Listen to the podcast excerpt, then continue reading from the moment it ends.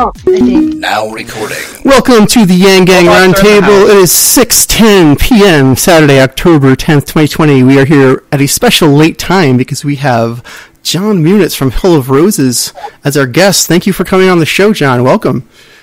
You're muted. Uh, we cannot hear you. Um, Yeah, it's great, great way to start off. Thank you all for having me on today. It's a pleasure to be here on the Yang Gang Roundtable. It's traditional. We start being off with some kind of an error, so this is all par for the course. It's good to get it out of the system early. Anyway, we're a basic income advocacy podcast, if you don't know. And thanks everyone for having your cameras on. I got a great crew here. We got Ariel, Diston, Faye Doney, and Faye Koo together at last, and on one camera. Izzy B, Jon Munitz, of course, Mia, and myself, Shale. Who has uh, external monitors on? because I'm hearing myself. Oh, thank you. All right, whoever you are, you've corrected the problem. Anyway, um, what's on everyone's mind? This is always a crazy news cycle every week. Every time we meet, there's more to talk about. Uh, so, uh, who would like to begin the conversation? Well, let's have Jon introduce uh, your projects and stuff. Sure, I I don't mind doing that. Uh, so, I run the Hill of Roses. We're a collective of around 20 plus individuals. We're trying to build up a media and organizing network to try and advance some causes of basic empowerment for people. We advocate for universal basic income, democracy reform, universal basic services, and our core values of freedom, justice, and security. Right now, we're just a you know media platform building out more content, whether that be articles or episodes Thursday through Saturday. We're building out a comic series, and we got a lot more that's in the works. But also, come 2021, we're going to be turning into an organizing venture, trying to be, you know, kind of like a, a lobbyist for the people group and trying to get these ideas across the table, whether that be supporting candidates, building infrastructure for supporting down ballot polling, uh, a lot of different ventures to try and support getting our agenda across the finish line. Um, so we've been running as a network now since April. It originally started as my channel all the way back in 2019 of February. So it's great to see it evolve into something a little bit larger over time. That's awesome. Thank you. Yeah, excellent. H- h- how did you get started on it? So I originally wanted to just make a, a channel because I thought that in like the independent media space, there was a lot of, I would say, polarization and hostility where a lot of my peers who were apolitical would always tell me the reasons they didn't get involved in politics is they thought nothing got done. It's too negative. It's just going to constantly make me feel depressed and I don't even know where to start.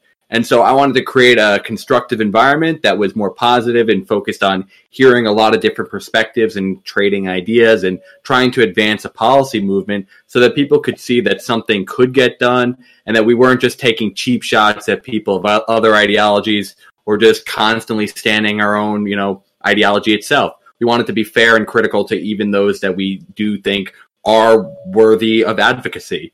Uh, so that's really where we wanted to start in is let's have a productive conversation let's have a positive conversation and we didn't feel like that was happening out there. So i started in february 2019 a variety of reasons why i came up with the hill of roses as a name. Shout outs to my hometown where i live at rose hill road.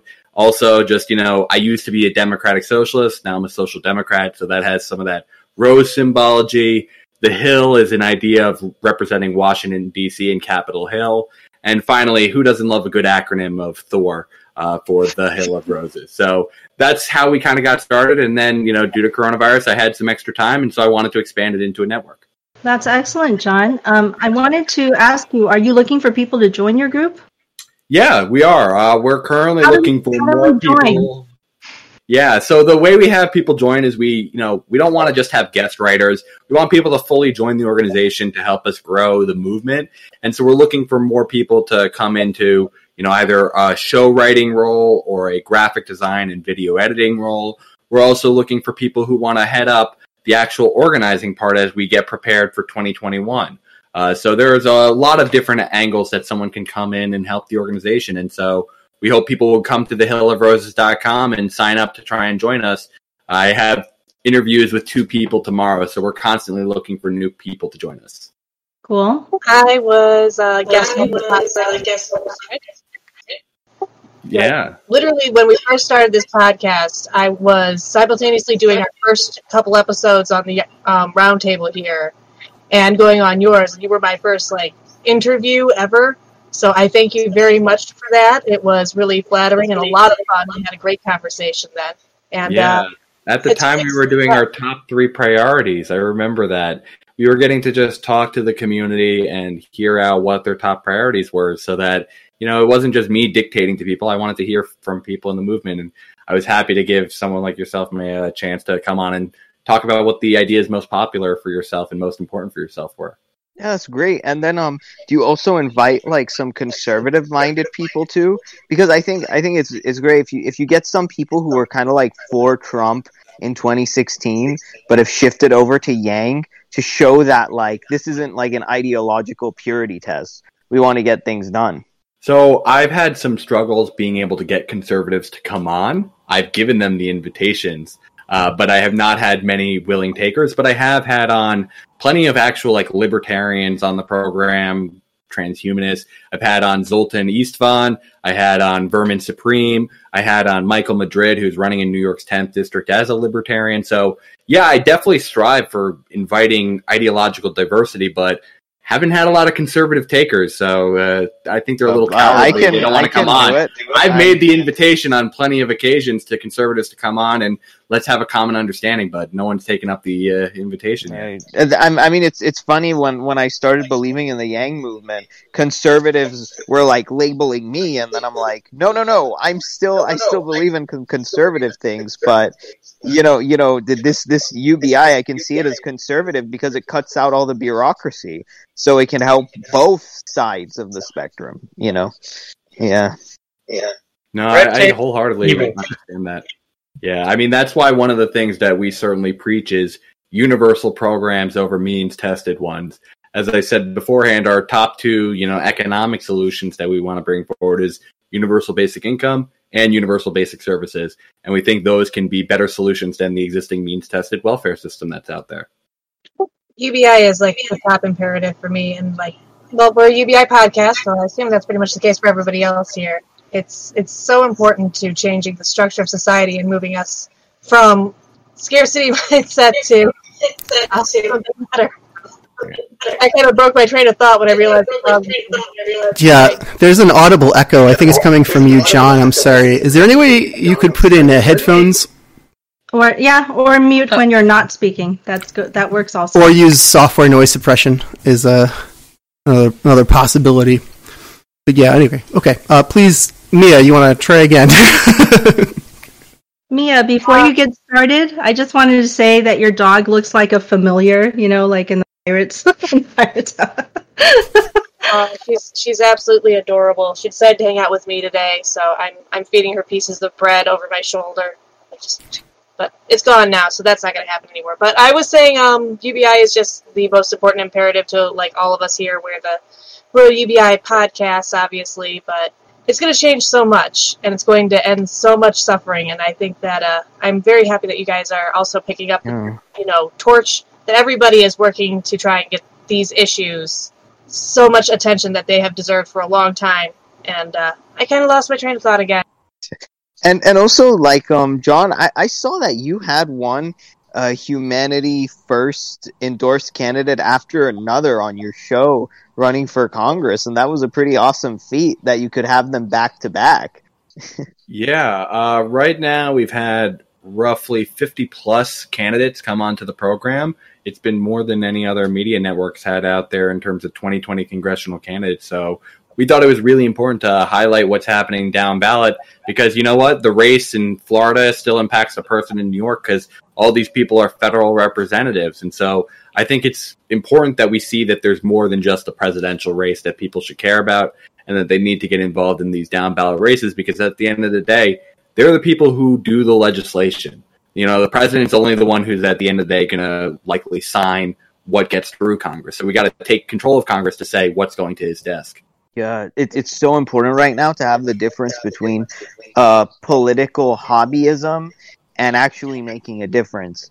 And so much that we have right now is just hobbyism. It's just like uh, my team is the best, your team sucks, and then nothing gets done. Yeah, no, I think that's why it's important to build up a, a movement that's policy focused. We have welcomed in conservatives in the past into our organization, and we strive to be multipartisan. Anyone who wants to come to our policy agenda, We don't care what labels you prescribe to yourself. We want to work towards the common solutions we agree to.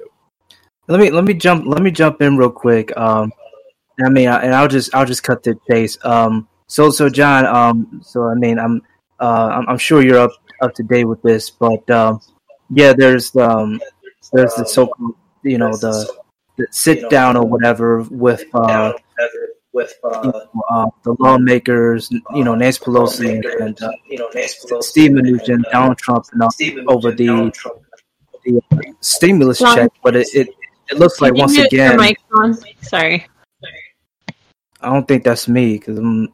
Uh, I'm it not was getting. Jon's mic. Go go ahead we and can hear continue. you better now, Izzy.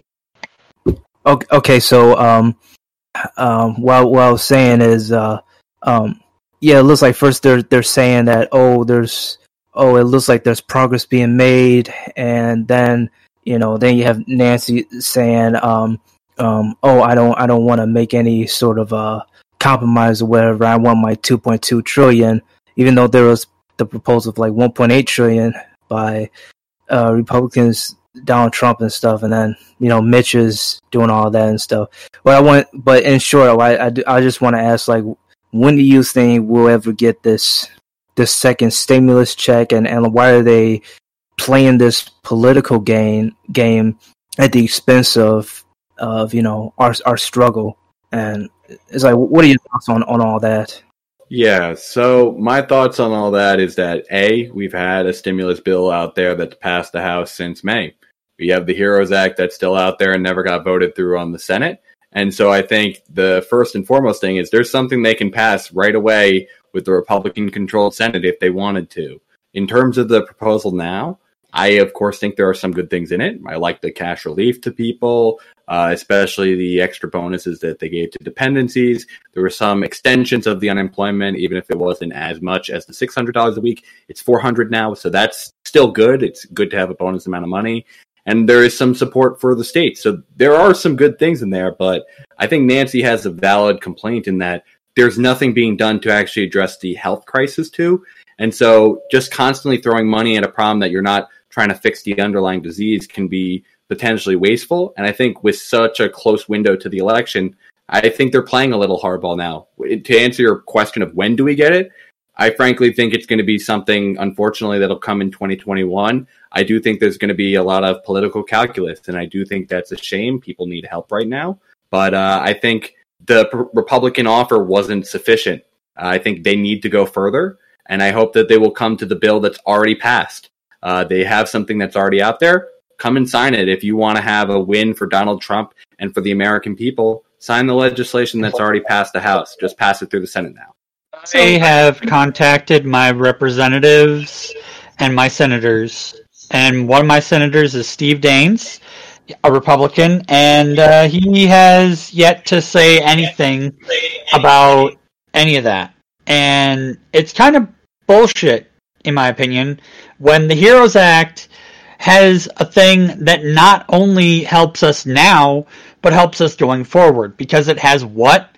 It has recurring payments. Not only does it have recurring payments, but because of how long that they have waited to pass it, it also has back pay included for to from April when they first started writing the bill.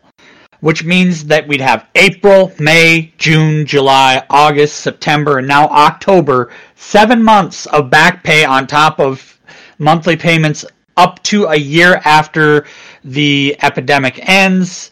And it's just ridiculous that they look at that and then they nitpick because there's money for states and then there's a little bit of money for green energy. Oh my fucking god, that is so horrible that you are denying people help they need right fucking now for seven goddamn months. I've been calling my senator, both of them, almost weekly since fucking May, and not a damn thing's been done. But uh, you live in a uh, Republican, um, your uh, Republican area, right? So the incumbents are Republicans, correct? One is Republican, one is Democrat. Oh, okay. and um, I've talked with my neighbors. I've talked with people at the school. They want no, they need this money. We have a thing in this area of Montana where there's families that have had their homesteads and farms of hundreds, if not thousands, of acres of land for over a hundred years. Sure, we stole it from the Native Americans, but these, this is land that their family has been on for a hundred, hundred and twenty years, raising cattle, and we're looking at families that have had this land and they cannot pay the property taxes on this land because of the oil that's under their land now that is being added to their value their land's value. And they don't have anywhere to sell the meat because of the economic downturn. And so they need the money to keep their family farms or else they go bankrupt. They have to sell their land. They have to sell their cattle and they leave this is families. This is generational families. Grandfathers, sons, grandchildren, all working together and ranching and making a business. And they're going to lose their home. They're going to lose their business because someone who supposedly represents them, Donald Trump and Steve Daines and Mitch McConnell, do not give a fuck. I, I would like. I know I swear a lot, but damn it, I'm I'm too pissed off not to. And I do want to I do want to follow up by what what Disdown was saying. Um, you know, you know, mentioning that oh his, representatives are Republican. Um, here's the thing: like I'm I'm in the Chicago area, and you know my senator is uh, Dick Durbin. You know, and um, two reps are uh, Tammy Duckworth and Robin Kelly, and they're they're all Democrats. And I I myself have sent a letter to to the reps, and they um they they haven't responded to me until like uh like uh weeks weeks or months after. And it's usually this automated message saying hey um you know my hey so and so uh we got your we, we got your message and we understand your concern or whatever whatever some some bullshit like that saying and then they start bringing up like oh families and children and we support this this this bill you know and and uh and uh, we think that's more important than giving people giving people money or something like that. You know, but if I you have other, other questions, call call us at at this number and stuff. And it's the same old same old. It's, I'm like it's it's like It's Yeah, ridiculous. Is I'd like, like, to see any of them write an honest letter back to us saying, this is what we're holding out for. These are the special interests that we're waiting for the money. You know, these are the corporations that we want to give the money to. And if we don't get that, we're not going to yeah, give yeah. everybody else I- their I- cash. I so mean, I'm really, I'm 100% on board with the, uh, you know, split it out. You know, just Well- the only piece we care about is the piece that you, where you give oh. money to the American people directly into our hands. It, it, and the it- rest of that, you guys want to argue about it, it- argue about it until you it know just- Donald Trump leaves. That's just fine. it just amazes me how non-representing hmm. our so-called representatives are, whether they're Republican, Democrat, Independent, whatever whatever label they want to put on themselves. I don't give a shit. To, to, to quite frankly, I, I don't care. They can call themselves a duck or a tree or a house or Democrat, Republican. I don't care.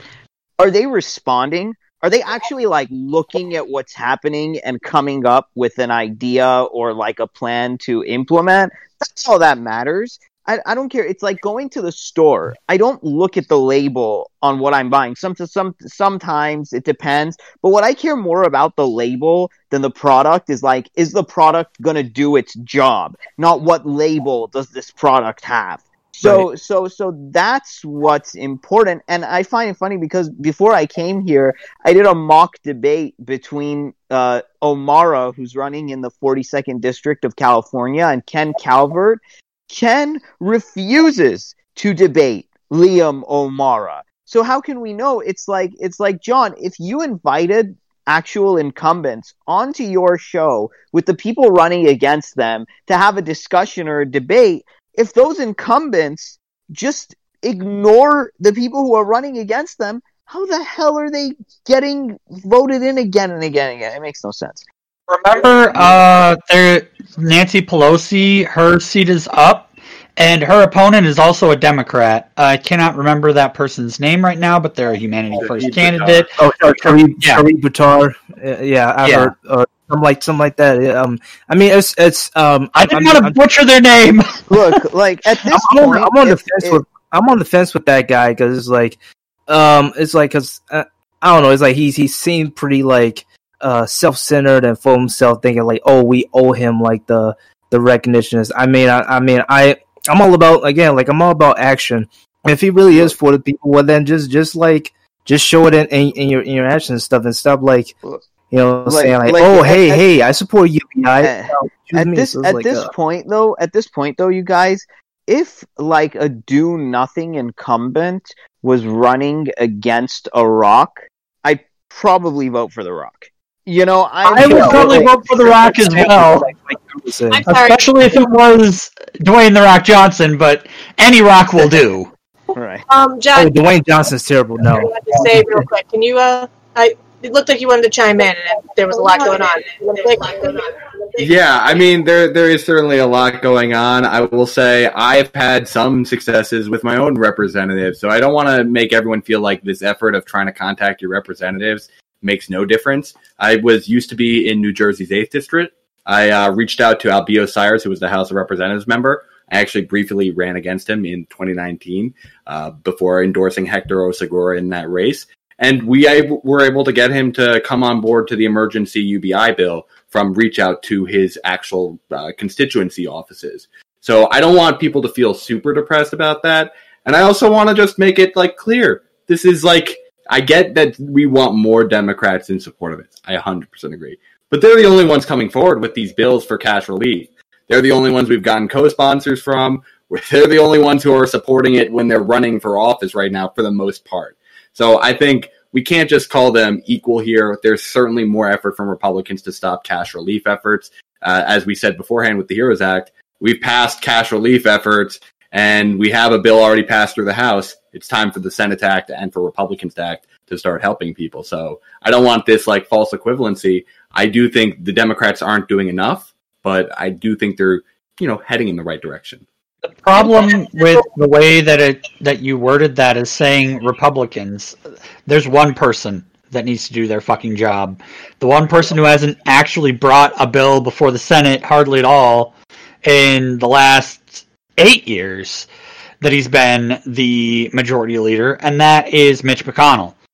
He ran for reelection when Obama was president on the policy of I'm not going to do anything to help anyone but myself and the Republicans. I will not bring any Democrat sponsored bill before the Senate. And he's been doing that. He's got what what's the last tally 600 700 bills that have not been brought before the Senate that have passed the House just because Mitch McConnell is a giant turd of a man. Like that is unfair. That I call my representatives and they say, "Oh, I can't do anything. It's all up to Mitch McConnell." It's like, Well- really? well, you can't bully that man. You cannot bully that old man into doing his job. No, that's them trying to push the blame around. The power that Mitch McConnell has comes from the Republican Party owning the Senate and the Republican Party making him the majority leader. These are just straight facts. You can't just say it's one man doing all this evil. His power comes from his party. Oh, I know that. It's just they need to fucking do their job. Oh, 100%. Well, it's- it's and I mean, to your point about representative nature, right now, when 91% of races are determined straight by money, when you need an average of 1.6 million to run for a race, when you have 17% of people even approving the job you're doing, but you win 91% of the time, the system prob- isn't working in that regard. And that's why democracy reform is one of our top priorities. Yeah, because Yeah, like, there's, there's some there's some very deep corruption um in in our systems in our society because you know to like I do want to mention you know to to Diston's point um uh when it comes to Mitch McConnell he's he's not a fan in his own state that he, that he represents like most like and I believe um on the recent uh Yang Speaks episode with uh was that one guy Mike Peters or something he was like a uh Matt Jones?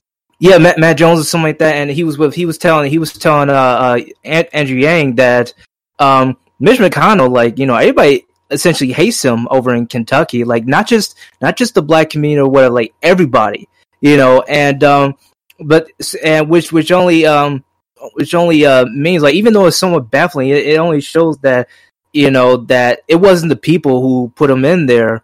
It was uh more or less, you know, you know, the ones at the top or the ones, you know, giving them giving people like him the the paycheck, you know, like like Mitch, like like like him, like Nancy and various others uh, who are who are who are the ones, you know, sign you know, making the bills and laws and stuff. And I, I feel like this is this is this is quite even though it's serious, like is is is quite the the battle because um even though we we yell at the at the rooftop saying like okay we need we need to bring change and like people are suffering people are dying they're just going to laugh at us unless um, there's someone above them who says hey um, if you don't do this for the people you know then we're going to do this and that and you know or we're going to cut your checks or, or something like that you know but otherwise you know it's like they're they they That's essentially the don't they, thing.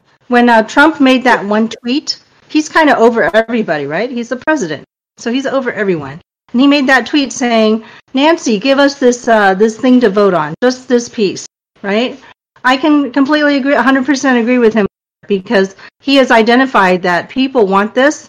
We're over 50% on this now. Uh, we're heading up to 70%, I think. You know, public opinion is up and up on getting the cash for the people. And so, if all of these, uh, you know, Mitch McConnell and all these other politicians are not paying attention, the times are changing, right? They need to pay attention to this change in the wind. It's time to walk them off the plank, throw them in the dumpster. And if they don't- I'm, you I'm don't personally it, part of the pitchfork and torch party. yeah I will substitute the pitchforks and torches for a guillotine if allowed. Is that an actual party? I, I just want to. No, I wish. That would be a very interesting thing to try and brand. Um, But it's gotten that bad. But, them but yeah, being so removed from their constituents, that they I, I think don't I care think that's it. I think like when Andrew said that the machine is blo- broken, basically if you if you see like gears and there's like one gear that's missing, so just by that one gear being missing, it doesn't it doesn't rotate all the other gears. So there's like a gear there that's not there, mm-hmm. and all the gears before it are rotating, mm-hmm. and all the gears after that one that's missing mm-hmm. is like not making all the other damage. ones rotate. Yeah, What? I understand what you mean. It's causing compounding damage. When you take out one functional piece of the system, it's going to cause down like stream effects from what missing that piece is going to do. And I think you're right. This is happening throughout our democracy. So it's not just like, oh, we fixed campaign finance, everything's solved. There's so many different pieces of the puzzle that you have to fix to fix the overall system. Well, I It's think also- the, big- the important it's thing also though is to our, that- our society I think we need Ben, to make sure speak that just a the little bit? say that again. Can you speak up just a little bit? You're a bit quiet to me.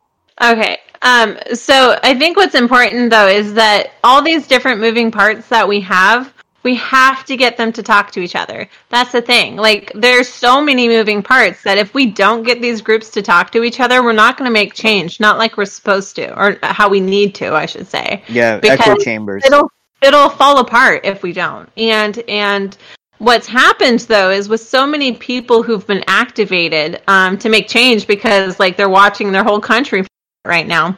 People are doing the jobs we need, but if like and we're growing together and merging different movements already right now. Um, you know, but we have to figure out uh, all the different tiers that need to be built. You know, Yeah, so yeah. I, I, I agree 100% Faye. And if they refuse to talk to each other, adios, bye bye. We don't want you. Just imagine if, if someone had a war between their customer service team and their logistics team every day. And they, they like the cu- one customer service person would say that that person and the logistics team is like stupid, and then that logistics team member, and they wouldn't cooperate, and they would just co- complain about each other all day. You know what that employer would do? That employer would say, "Get out! You, you're all fired. That's it. That's I'm sick of this." at. We have the same thing. They going have on right worked in factories that operated like that, and you say that the owner would fire them, but instead our owner just let let things get to the point where we just had a mass walk off, and they just hired new people. He didn't fire anybody. He just saw who was going to leave first and Wow. replace the ones that left. let me But let's say like the most interesting thing that's happening right now is that the one piece that would pass is the cash for the people, and everybody knows it. And the only reason for you know Nancy not to pull out and it's just is because they, they just want to score brownie points. they That's want it. to get the pork. They want to pile the pork on, right? I mean, if it, the pork is the stuff that you know they're going to argue about, which is really interesting. I think we need to really, um, you know, uh, start to think of ourselves as the majority now, right? We've moved into a situation where we are the majority. We, we've been the minority before as Yang Gang, but we've actually moved that needle now to where public opinion is on our side. So we've gone from early adopters to more mainstream at this point, you know. Like we we are the ones that started that foundation and because we knew what needed to be done. Now other people can step into the framework that we've created and it'll cascade from there. You know, especially if we keep merging and inspiring and uh, you know getting outside of our own echo chambers i mean i think it's possible i think it's just a lot of work and more than one person is in charge of it And I think this is the Echo moment chambers to go full toxic. Karen on everyone. All right. What, This do you- wait, what do you mean by that? But what do you mean by that? okay as Asian Karen, okay, it's it's it's like time to really you know start uh start acting like the majority, right? We are the we are now the majority. We need to like demand. It's it's time to get out a paddle. It's time to like be a tiger mom to all these like politicians that we have and stuff like that. You know, Yeah, well, at the I do- beginning, right? At the beginning, it was just about have you heard of this? Have you even heard of this idea? Have you heard of this idea? And now everybody's heard of the idea because everybody's got, well, not everybody, unfortunately, but many, many people have gotten their stimulus checks and they're like, oh, yeah, that was good, right? There are some people who Oh, are now, actually but that was good. feel guilty for getting an extra check. Or, okay? or just even the unemployment that people got. That was the first time they actually had money. Like people were like, Oh, "Oh, yeah, that can was take great, this yeah. money and I can use it uh, for when things go to crap again." Like you know, they were able speaking to. as as one of those people, Mm-hmm. eventually it got to a point where I didn't want to splurge anymore, and I just said, you know what, like I want to self actualize. I want to like do something good with this money. Like I want to build a business. I want to be like more active. I I, I wanted to like leave like like the money was making me feel so happy that I'm like, what can I do to like leave a legacy or like leave something behind other than just splurge and go shopping and just buy a whole bunch of like stuff for myself. It just got to that point and it's like let people get there. Let people get there, you know? But see, you invested in yourself when you bought that drone because that is something you can use to make money later, right? You were like investing the money you got from the government Yeah. and into a passion that you have that can also turn around money and help other people even you know you brought the camera to the ubi uh, parade uh, you know went to in la and people wanted that footage you had right so you can actually help empower other people's projects Hundred by investing in yourself and then you know it's a cascading effect as well that way There's That's so so- much. Hundred Socialism. percent, hundred percent. I- Right. I do although, wanna- although we already have socialism for the rich, mind you, but that's fine. But I guess for us, it's like, but it's not even socialism. It's just capitalism that doesn't start at zero.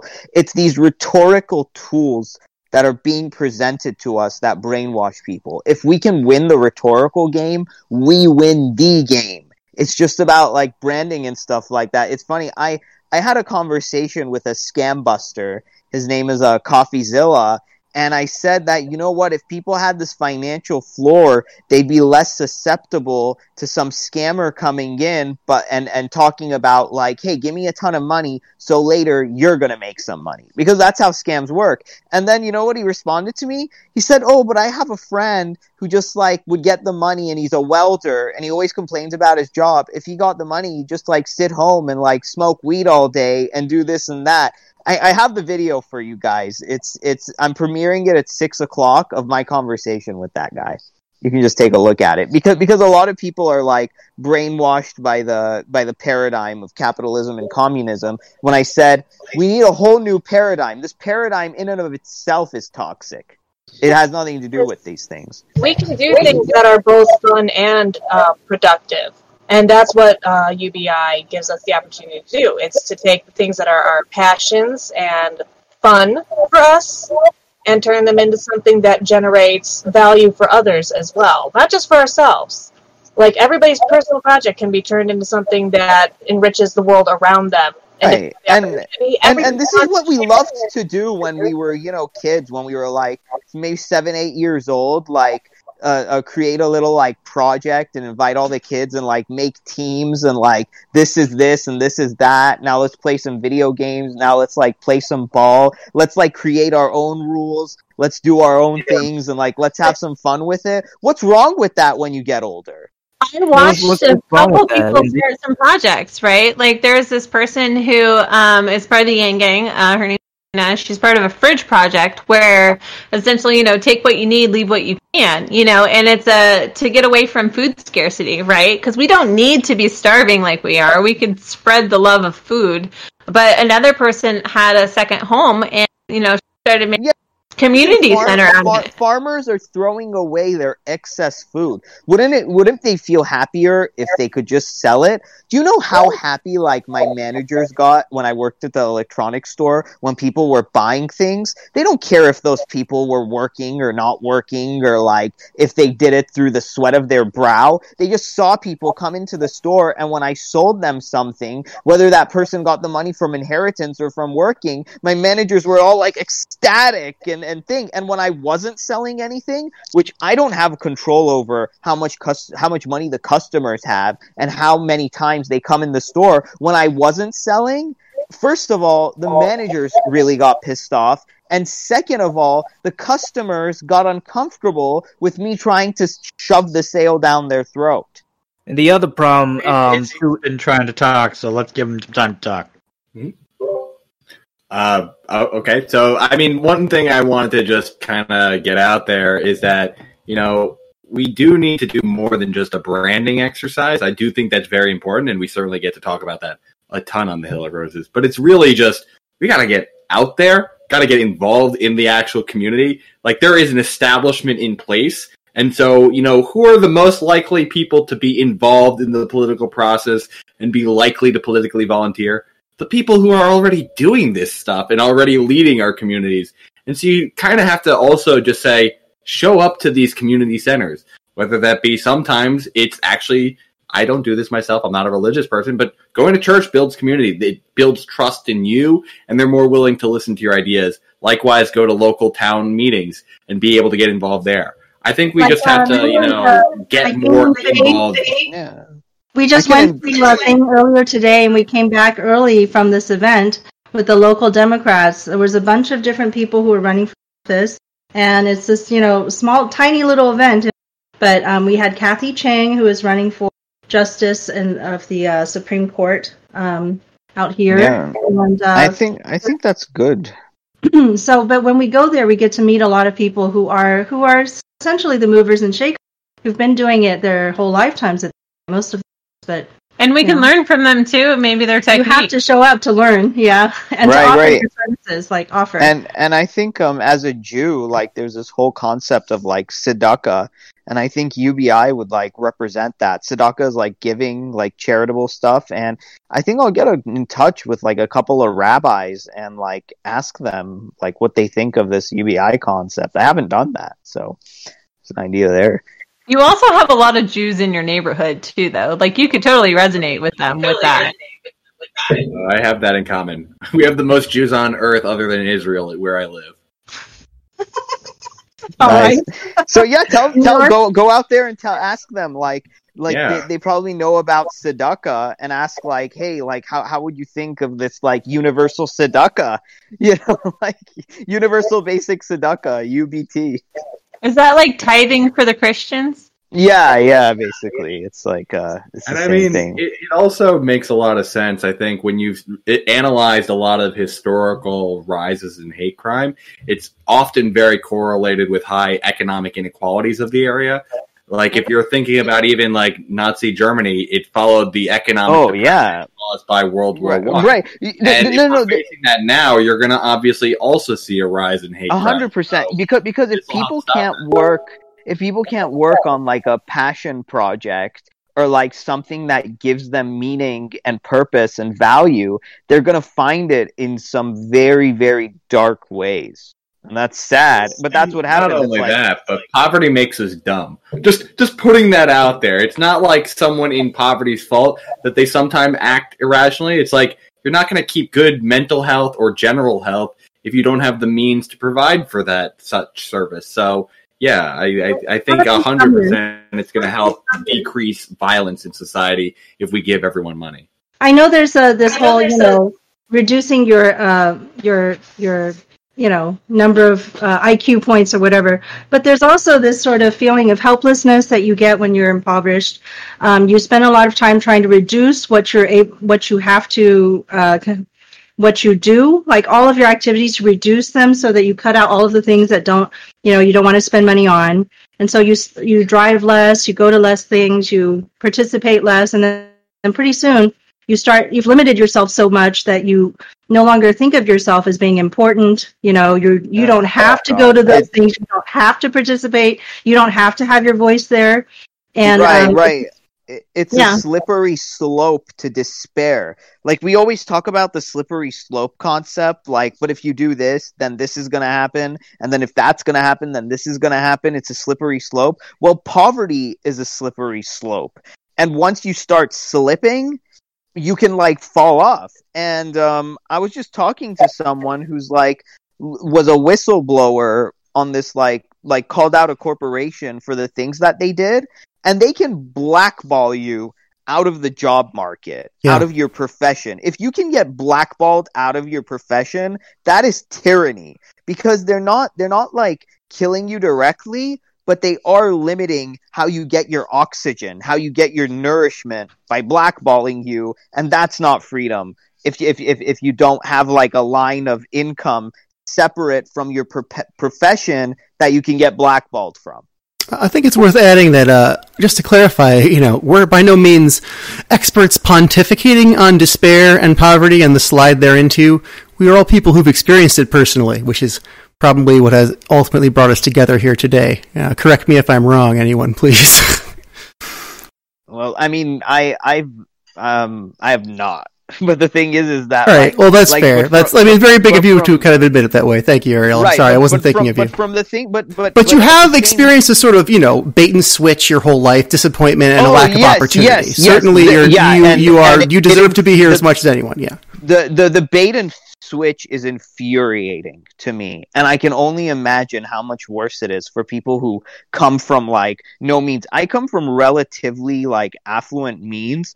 But when i see that like i go into some kind of like job training program or i go into some something and i'm given promises that you're going to come out of this path with a job with something with something that you can make money with and those promises are broken and I have no recourse, that pisses me off. And and it, it's a good thing that that I have a natural safety net with my family, but if I didn't, I would be in like the same dire straits, and that is not fi- that that is just not right. That is just not fair. That is just not okay. It just just in and of itself. No matter if you come from means or you don't. We don't live in alignment with reality. That's the thing. Like we aren't like focusing on finding the truths and working with truths to find solutions. We imagine that we know what it looks like. It's like trying to draw a person's face without looking at their face.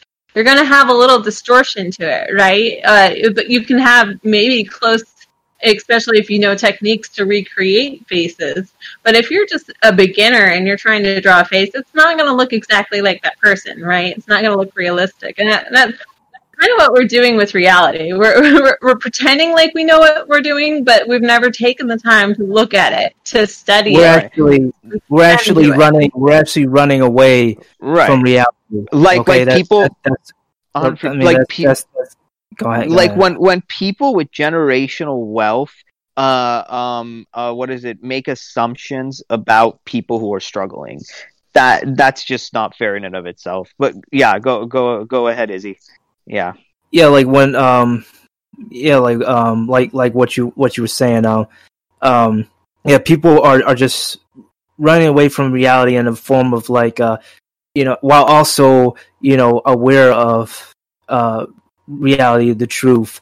But you know they're um this this thing about like you know fake positivity and like always trying to like be positive and be nice you know in these in these times and and shaming those who are like pessimistic or negative or just or just see like uh, hey things are not going to get better. It's just like oh you know you're you're ruining my vibe, get away from me and stuff like that. So it's like it's a lot of like uh meanwhile they try to like mask it with uh with um alcohol, drugs, cigarettes, all the all these things. These same people who you know they're you know who are like that that that dog sitting in a in a house on fire saying this is fine. They're acting just like that, and and in the process they're actually um, adapting the same sort of ne- negligence and uh, toxicity that you see you know with these lawmakers you know currently and even before. Just, they're actually like um, becoming like a like a habit and spreading throughout our, our own society. So it, it's going from lawmakers to you know the freaking support groups that are against of toxic Right, right. people, along with organizations And- and is who it- rely on family members, I wanted friends, to and add- uh, uh, and and this whole Yeah. culture of hu- hustle porn it's it's just gotten ridiculous everything is hu- like like if you go on instagram there's like all these hustle channels about like i wake up at 5 a.m and and like eat like a bowl full of kale and then i exercise and then i just go out and i hustle all the time until i die and then i do the same thing as like hustle, hustle, And if I can like, do it, you can that. too. Yeah, Right. The It- personal not healthy. responsibility. Yeah. it's your it's your fault if you're not perfectly fit and you're not uh, wealthy and you don't have you know x number of kids and a wife and uh you know uh, everything's perfect in your life. So um but I'm with Jon in terms of you know that's why I was saying when uh when uh Faye was asking me you know how do you Karen people or whatever it is you know I I feel like that's where we need to be though we need to uh, walk in you know to these political arenas and represent ourselves as the majority okay if you don't care about obviously you must care what i think because if you don't care about me then you don't care about your constituency. I represent the majority of the people who are who are you know in your district. And you know i'm going to tell you how it is you know? And and uh, when you tell me you can't do it i'm going to say why? Why can't you do it and i'm going to tell you who i need to speak to to get that done you know Yeah. You know, it's honestly a lot easier to ignore people whining online than it is to ignore people whining right in front of you at a town hall meeting or at their offices. It's like you got to deal with them. It's like the difference between, you know, I don't know if any of you have had uh, phone bankers uh, try to reach out to you, but, you know, you always like you'll get spam emails asking for money all these supportive candidates. You'll you'll throw them away. But if someone shows up your, at your door knocking and says i'd like to talk to you about this you're like oh, they, they went through all the effort to show up and be They there. like i can't just be an But- asshole and ignore them the whole time. I have to like right. engage. And so But- i think there's but- the importance of showing up. the the pandemic kind of changed that whole calculus because like before before it happened i was actually like planning to go on some of these things in physical space and then they canceled the whole thing but that was in the beginnings what i'm saying But even still, there's like you're still going to have these town hall meetings. It's not like government just ended. Like, yeah, it's moved virtual now. You should still show up to that point because a lot of the times they'll still have open from the public statement portions to those meetings. So it's good to show face, I think, uh, in general. And I encourage people to do both the support online and building national infrastructures, like we're trying to do at the Hill of Roses, but also like where you live. Get involved and go and show up to meetings. It's you know, usually only a couple hours per week. Try and just show up for those couple hours a week and get to know the people of your community because that's that's the biggest way you're going to be able to make change is always local. Well, that's if you have like the energy, the means to to to do those things, because not everyone has the the ability, and you can't like force them because you know know, your know. health your health is your top priority. But yeah, like I I I I think that is that is a good idea, but we should make it like a a a normal thing and like make you know have like the majority, the general public, like you know get in because we you know we can't do it all this on our own. And mind you, like it might have been easier like back in like middle school, high school, where you know, like they say, stand up to a bully, and we just stand up to them. They won't, le- and they'll le- leave us alone or whatever. Essentially, here's and here's the here's the big problem though. Those bullies are the lawmakers now. They're the ones who you know who are in charge of like our our our our future, our fate or whatever. And standing up to them, it's like we're just going to be wasting our breath, and they're just going to make it worse for us. So what we need is we is uh, a majority of people to rally together so we can all stand up to these to these bullies and send them packing. You know, I mean, but I mean that's that's if we're able here's, to. Here's where I disagree, though, because I think to start a rally of people, you need the first persons to start a rally. So I don't want people to feel like they should be waiting around until they can build up a majority effort. Simply getting involved and going to these places, there's going to be another room in uh, another voice in the room to hold people accountable when you just show up and actually go talk to these people. Because right now, most of the time when you're talking about local legislature, they're owned by the developers in your area because they're the ones who need to constantly go and get permits from these town village people. They don't hear from people because they just don't care. And as you said, you're right. We can't all, you know, be able to do this. Some people are working class people working two, three jobs. And it's why we need to try and bring in more people who are of, you know, kind of this upper middle class lifestyle. They have more time available. They have more resources. You can't just ostracize these people. The progressive movements of the early 1900s that rallied, you know, this coalition of social programs as well as voting rights for women involved a lot of, you know, upper middle class people. And I think we can tell them how these ideas like universal Right, yeah. also help them. I think we can't let it be like a, you know, the Mm. poor is our only base, the young is our Look- only base because Yeah, let, let- noble to want to help No. those groups, but they're disenfranchised from participating in the right not process. and and to, to to follow up on that jon yeah upper middle class people are not our enemies in fact a lot of um children of upper middle class people are having just as much trouble in getting work and getting good work as their counterparts so Right, we can right. all come up with that like the, the robot doesn't care if you came from upper middle class or uh, regular lower middle class it's going to replace your job. So we can all get together and say like, okay, what are, what it, it maybe this job isn't necessary. We can create a new economy. Let's have this UBI. So it, it's a rising floor for everyone and it helps everybody. And, and we can all get together on that. And we don't have to be each Step other's enemies. And and the one thing I'd like to add about why I think it's very important to go local, um, if you think about who the people are that aren't traditionally in our voter base, let's even take the Yang campaign specifically. The number one demographic we struggled with was old people. Old people. They tend to be a little bit more conservative in nature too, but it was old people. Guess who is at these local town meetings running things? Old people.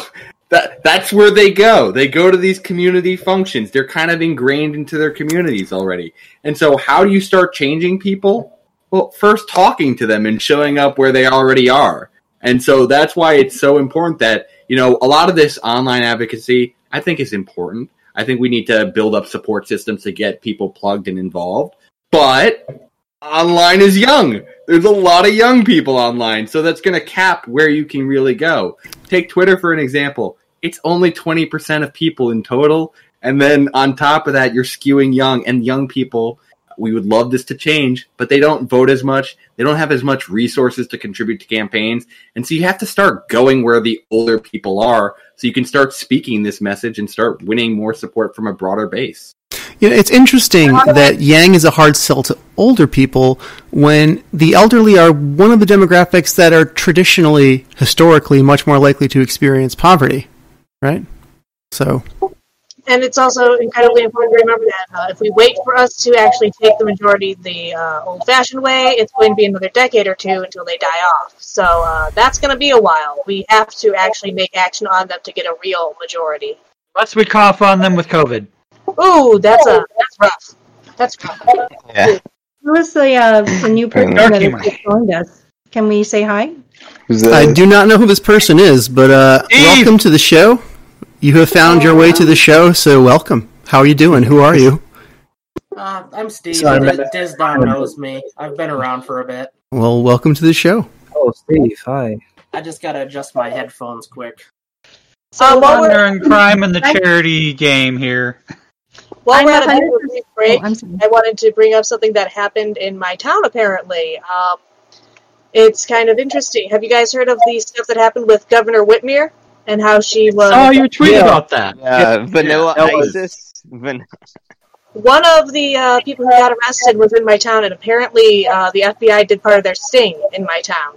I've got an article here that I'm going to link in there. You, It, it's weird. It's weird, and it's really close to home. And I've got a I've got a neighbor with a Trump flag next to me, so it makes me a little extra paranoid. I don't know. I don't know. I normally am fine with that kind of stuff, but when all of a sudden the militia are trying to kidnap people in your town, you go what? And people don't look the same to you anymore. I mean, Like, you- I live in So eastern might need Montana, so I know everyone's in a militia. I don't know. I know what they're gonna try to make it like- Can you please update me? What is this about? What's going on? Oh, I, I can I can jump in because I, I also heard the story. So recently there was uh like uh you know there there there was like uh people who were part of this this militia whatever uh in Michigan um who were um very you know very against um um Governor Governor uh, Whitmer um because of how she handled uh COVID and and you she was like uh I think she was like uh sh- restricting businesses or closing closing closing the the state down and stuff. And they didn't like that. And and um then there was this this there was this uh this recent uh um you know article or or you know story about um these um you know these couple couple folks a part of that group who were conspiring to kidnap her and like what bring her to the court for treason or something like that. Now um with this Execute her at the end if they took like they were going to try her for treason, and then they were going to try and incite civil war. That was the idea. that, and that's and that's just like listen like no one no one should do that like any, if any if any of us did that we, we we would we would go straight straight to jail so it's like so of course they're go- so it's no surprise that the FBI would get involved because you literally made a threat to an an uh, an official you know threatening to kidnap them whatever that's that's a crime and it's like and you and I, I'm sure they're going to like try to make this political saying oh you know they're they're they're arresting us because we're, because we're we're patriots because we we love the first and second amendment and shit and i'm like come on Kidnapping is not protected by the First Amendment. Sorry. Yeah, and I think we also have to talk about talk about that Trump has some culpability here. I think when you He all actually was uh, saying a lot Twitter, negative. Liberate He- he Michigan. I think yeah. you're going to get some extreme reactions. Yeah, he said a lot of things on Twitter, and he said some things in some speeches directed at the governor of Michigan for denying his reopen I- policy I mean, immediately. I, I think I think we forget that like states like Michigan, Ohio, and Pennsylvania have a lot in common with states like Kentucky. I, I want to You know, add. you know, Yeah, they do. Yeah. But sorry, before we get too off track, I do want to add that um, I was watching Rising this morning. That whole pe- they had a whole piece on how the kidnappers were actually anti-Trump. So it's that they they were not Trump supporters. hmm, okay interesting. It's I want it's to. I want to just bring up one thing. One thing. It is incredible that our president doesn't understand the language he uses and the power it has. Right? He's got so much power that he seems to be oblivious to, or is like capitalizing. on, Right? But it's like he's got all this made like what with great power comes great responsibility. But I don't think he understands that I- people I mean, that- translate his well, like the- the- message. the thing is is like if if if a used car salesman was like your crazy uncle on Thanksgiving, like no one would really, you know, okay, he's just some random guy in the town. But Trump just gets this used car salesman nonchalantness and applies it to his job. I think also it's important to point out that they may not have been Trump supporters, but they are following a lot of his messaging. A lot of the points they were making were verbatim Trump points. Things like the I mask. got it from him or got it from Alex Jones. So I Yeah. know that most of uh, Trump's supporters do not. They every time Trump gets blamed for something, they like to reply back. How is he responsible for that? Like they don't. Uh, it's it, the whole group. It's not just Trump himself. They all disavow Trump's any sort of responsibility for anything he does, which is just completely Yeah, ridiculous. But then they'll say I mean- Antifa is Joe Biden's fault. Like that makes sense. right. Yeah. So it's like He I mean, paint I, a- I can I can see Let's the put a allure- round target on anybody's back and then step back and watch the violence happen and go, hey, I had nothing to do with it. That makes no sense at all. Sorry, go ahead. Trump is very like a slippery, like the like he's like the Teflon man. Like nothing, nothing ever like sticks to him. But but it's But but but I mean, there wasn't a lure to him uh, when he ran, when he was a candidate. It's like, yeah, he'll go in there, he'll like destroy the establishment, but now that's all gone. I don't know. thought he was a shock jock to an extent. Like I thought, like he was going to be like Howard Stern type. He was registered as a Democratic Howard candidate, Stern. saying whatever it took to become popular, and it didn't matter who was listening. That was who he was going to appeal to if they were listening. And I was very wrong. I think But a lot of people just wanted an alternative Show to what they had experienced over and over and over again. They were just tired of, you know, uh, moderate republicanism and neoliberalism, which are almost in practice the same thing, just decade after decade. And Yeah. was And the was, if Trump was a know that. protest vote. They were going, "Oh, this guy can't be worse." And I think a lot of people who voted for him go, "Oh, he actually is worse. Wow, this is a terrible situation we're in." This is a new So, but it doesn't mean that they're happily voting for Biden either. That's obviously not happening. You know, Biden created the private prison system. I mean, you could certainly argue he's the greater evil. I, I, I don't know. You know, it's it's just a terrible time we live in. What are you going to do? He's Which is a greater evil, succumbing to a dictator or finding a way that might be able to slowly, even if it takes years, get us out of this bullshit? Well, That's a real question we have to ask ourselves this election season, right? The coronavirus. Um, the coronavirus is still not over yet either. We are going to be dealing with this probably for years. So who do you want in charge of that as well? And uh, Trump has shown what he's going to do during that, and it's it's He's just not going to care. destroying people. It's tearing people in pieces, not just Oh, he's a you know terrible, they're susceptible to terrible. the No, oh, virus, and but It's Jon terrible. So, but I mean, about old people. We should not have to say, well, this guy did create the private prison system, one of the worst injustices in human history, but let's vote for him because he's going to do a better job handling the plague. Jo- That's a bad Jon- position, and we should not allow ourselves to be in this position year after year, you know? a bad position in my opinion either. I don't think that it's fair to say, you know, people are actively dying right now because of decisions Trump made. There are people actively suffering right now because of decisions Trump made. Yeah, that's now, true. we can fix that system, but right now we need emergency responses. And Trump is not responding in an emergency way. And we need that response. I- I'd also like to jump in a little bit on the topic of actually Joe Biden and the 1994 crime bill. I think we have to also realize that we were actually in a pretty different time at that point. We were at a increasingly high crime uh, scenario in the 1990s, and we've seen significant drop off since then. I think there are some parts of the bill that were egregious and could be recognized as egregious at the time. But when you actually scan over the omnibus bill, which had a ton of different facets to it, like 80 to 90% of it was good. We're just criticizing the over incarceration and continuation of the war on drugs that was started under Republican administrations like Nixon and continued under Reagan. And we also have to recognize why there was so much crime at the time. The Reagan administration had basically done a major mental health injustice when they shut down tons and tons of asylums and let the people out into the streets roam naturally. Those people who had mental health disorders became the new criminals. And so you have They this system treated. where they have a severe crime spike. And you know what? Jim Clyburn, oh, in an interview himself, said, "You know what? I came back to my community, and they were lambasting me for opposing this bill because they wanted their community safe too." And he specifically pointed out in this interview, he's not talking about just South Carolinians; he's talking about Black South Carolinians. They wanted some actual law and order at that point in time. So I think that was a very different era, and we're looking at it with some historical revisionism of seeing some consequentialism of creating this incarceration state. I think we need to just tackle the heart of the problem, which is end the war on drugs. Yeah, I like that approach of like laser focusing on what's creating these problems and how we can solve them instead of who's to blame and getting mad. It's like we really need a coalition of problem solvers and uh, and we need to be very strategic about it, not willy nilly. We need to think things through, like how are we saying things, who are we saying them to, what effects did they have, not just like go out there and be all like. "Ah," You know, which is what we see like everywhere So, almost. is, though, we need to pay attention to what are drugs. They are coping me- mechanisms. What are we coping from, right? Like, okay, so then you ask why.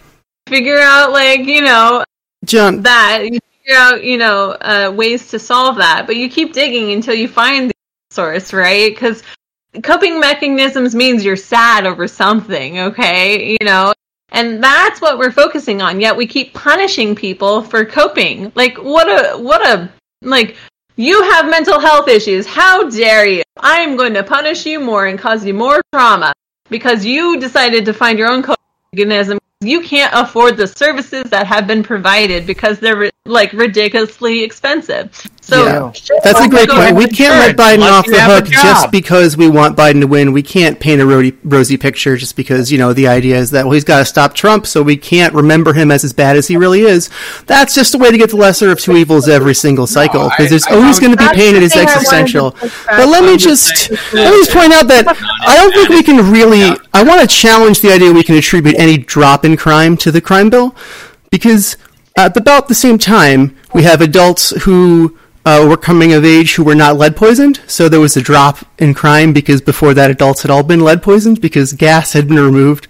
Lead had been removed from gasoline, you know, uh, 15 odd years ago. So, ne- so we, on a delay, we saw a reduction in lead poisoning, which is really why there was a reduction in crime. And we have all these policies that are trying to take credit for things they didn't do. It's really just lead poisoning. Okay, so I'm the one. What I wanted to push back on is not to not to uh, you know exonerate Biden for things that he'd done in the past, but just think about him as someone who has done a lot of things. If he's been in Congress for a lot of years now, he has already you know been in politics for a long time, been dragged through the mud multiple times, done the wrong thing, some um and Say your I mic keep to- drop keeps dropping out. Yeah. Okay, but the important thing I think is to think of him as a full human with good and bad. He's also Well- co-sponsored the Violence Against Women Act, which did a lot of uh, very good things for uh, women. It didn't cost and him so anything. there, there are there are different things that you have to look at, and not Sh- just, you know, like I, I, one I, thing, I you like know, you, buddy, but sometimes it's like it's like a little pessimistic. I don't think that. I think that Biden can be molded if we all like sat in a room Nope. with him together. And you, no, no, but that attitude right there, that what you have, Buddy, tell me the automatic- mechanism by which we can exert any Hey, control. There is not one. Agree with. Look. I agree with both of you. Oh, I have, I I agree. have a suggestion for that. Please. I agree that Ariel Well- is right, and I agree that Shale is right. No, Biden can't be molded, but Biden has stated that anything that will cross his desk that was that was um, passed through Congress passed through Congress. By Democrat majority will be signed by him, even if he disagrees with it. And that is what we need to do: is get more people in Yeah. Congress and in the Senate, so that way we, as people who are pro UBI, can bring those bills to get signed. I'm gonna clip That's this. I'm gonna clip this and show it to you in That's what I'm 2024. I'm gonna clip this and show it to you. I want to Problem give solvers, Mega Steve a uh, second. lawmakers. Yeah.